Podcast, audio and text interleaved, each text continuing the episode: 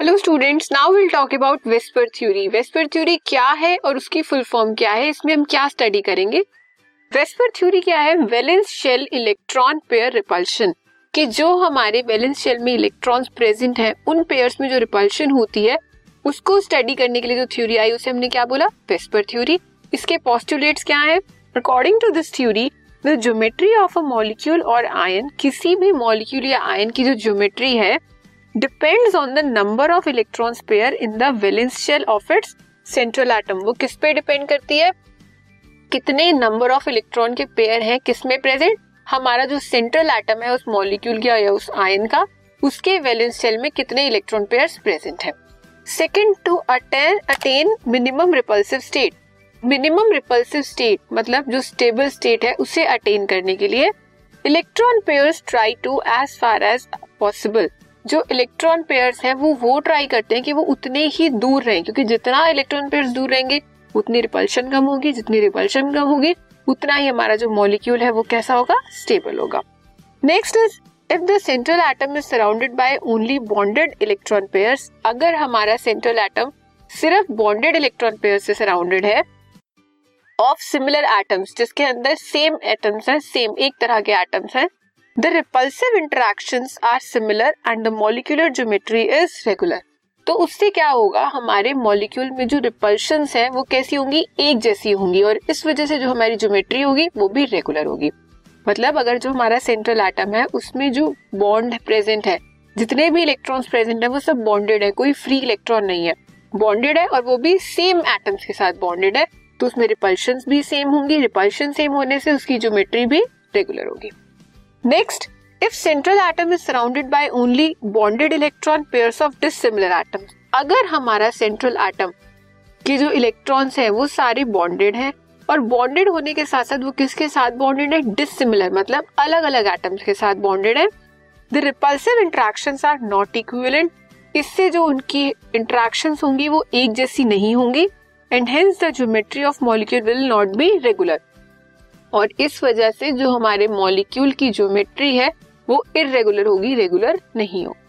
Next is if the central atom is surrounded by both bonded pairs जिसे आप bond pair बोलते हो as well as lone pair अगर हमारे central atom के पास बॉन्डेड पेयर्स भी हैं और लोन पेयर्स भी हैं of electrons repulsive attractions are not equivalent इस केस में जो हमारी रिपल्सिव फोर्सेस है, जो रिपल्सिव इंटरेक्शंस हैं, जो रिपल्शंस हैं, वो एक जैसी नहीं होंगी and hence geometry of the molecule will be irregular और इससे क्या होगा? हमारे मॉलिक्यूल की ज्योमेट्री कैसी हो जाएगी?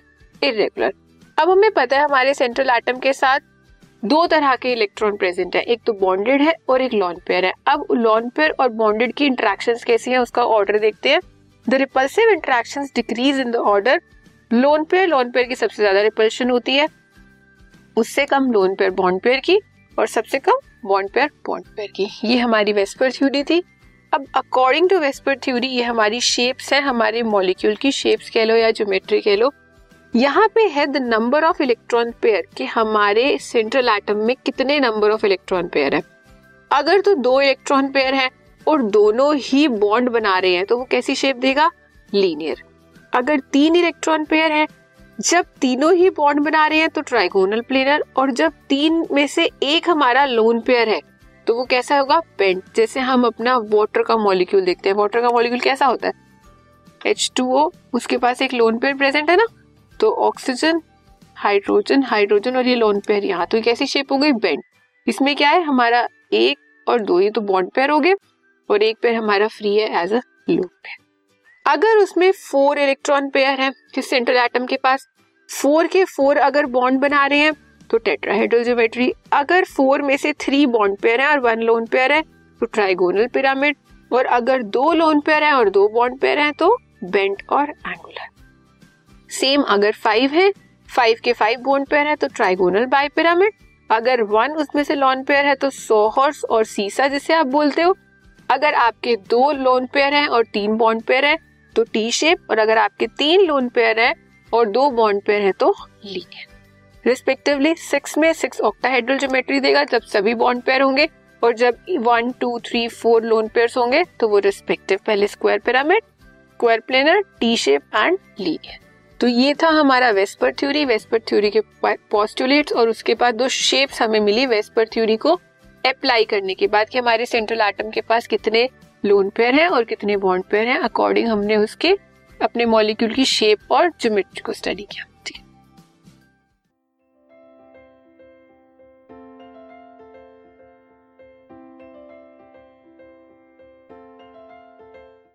This podcast is brought you by Hubhopper Shiksha Abhiyan अगर आपको ये पॉडकास्ट पसंद आया तो प्लीज़ लाइक शेयर और सब्सक्राइब करें और वीडियो क्लासेस के लिए शिक्षा अभियान के यूट्यूब चैनल पर जाएँ।